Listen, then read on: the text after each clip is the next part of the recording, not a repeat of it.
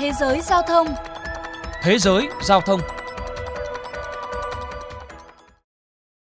Quý vị và các bạn đang đến với chuyên mục Thế giới giao thông phát sóng trên kênh VOV Giao thông Đài Tiếng Nói Việt Nam.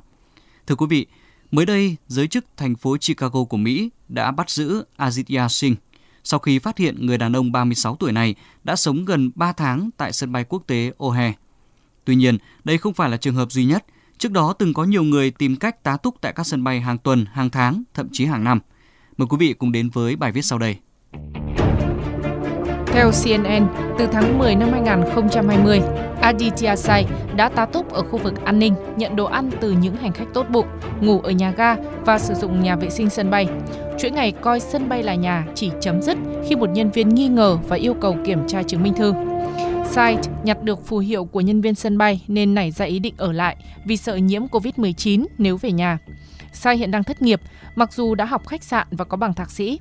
Anh ta sau đó bị buộc tội xâm nhập trái phép khu vực cấm và trộm cắp vặt. Giáo sư Joe Schritterman, chuyên gia vận tải thuộc trường đại học DePaul, cảm thấy bất ngờ vì sự việc này lại có thể xảy ra khi các sân bay đều thắt chặt an ninh vì đại dịch COVID-19. Đó là một sự việc hy hữu, nhưng ông ta đã thực sự sống ở đây trong nhiều tuần mà không bị phát hiện. Đây chắc chắn là cột mốc đáng nhớ của ngành hàng không. Các vấn đề an ninh của chúng ta nữa. Nếu không có nhân viên tiếp cận, có lẽ không ai phát hiện ra được vì lượng người ở sân bay rất lớn. Việc ông ta dùng thẻ nhân viên đã bị mất và qua mặt hệ thống sân bay là một vấn đề. Thực tế sân bay như thành phố thu nhỏ, với đầy đủ cơ sở vật chất cho hoạt động sống như khách sạn, nhà hàng, khu mua sắm, phương tiện công cộng, công viên, sân bãi, cảnh sát. Do đó không ít người muốn ở lại và một trong những cách mà cư dân sân bay dùng để đánh lạc hướng bộ phận an ninh sân bay là hòa vào đám đông. Song không phải ai cũng tự nguyện lưu trú tại sân bay. Nhiều người vô tình kẹt lại sân bay suốt thời gian dài. Điển hình như Kamiri Nasseri, câu chuyện truyền cảm hứng cho bộ phim The Terminal do diễn viên Tom Hanks đóng vai chính Bộ phim ra mắt năm 2004. Trong lúc Nasseri vẫn còn bị mắc kẹt tại sân bay, các nhà làm phim cũng đã phỏng vấn Nasseri để dựng thành phim. Năm 2005, Nasseri nhận được 300.000 đô la Mỹ cho bản quyền câu chuyện đời mình. Karimi Nasseri chia sẻ. Theo kinh nghiệm của tôi, cuộc sống ở sân bay Charles de Gaulle không tệ. Tôi cố gắng để có một ngày tốt đẹp. Mỗi ngày tôi đều suy nghĩ về những gì mình trải qua, về tương lai và quá khứ của mình. Tôi có thể viết về câu chuyện của cuộc đời mình.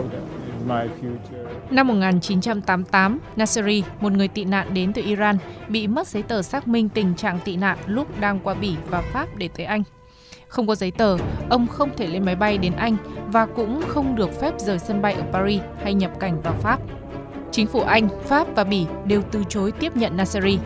Có thời điểm giới chức Pháp cho phép cư trú, nhưng Nasseri từ chối vì vẫn muốn đến Anh. Vì thế ông sống tại sân bay Charles de Gaulle gần 18 năm và chỉ rời đi vào năm 2006 khi sức khỏe giảm sút, phải nhập viện điều trị.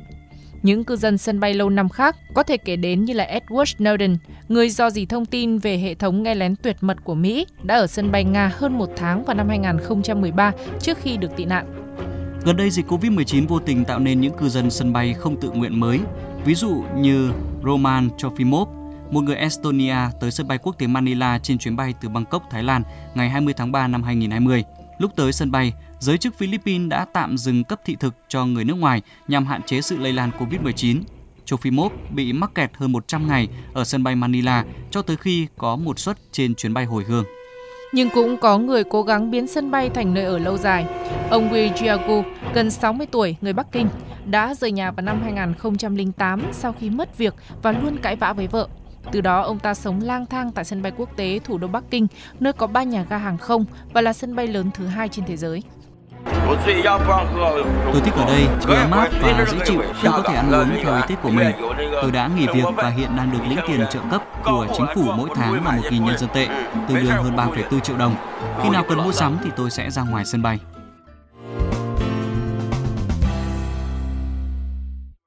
Thưa quý vị và các bạn, các cảng hàng không quốc tế được quy định là không phận quốc tế, nên tất cả các hành khách có thể di chuyển tự do trong khuôn khổ nhà ga đến, không được phép sang các khu vực khác hay vào trong thành phố. Nếu không, đây sẽ là hành vi nhập cảnh bất hợp pháp.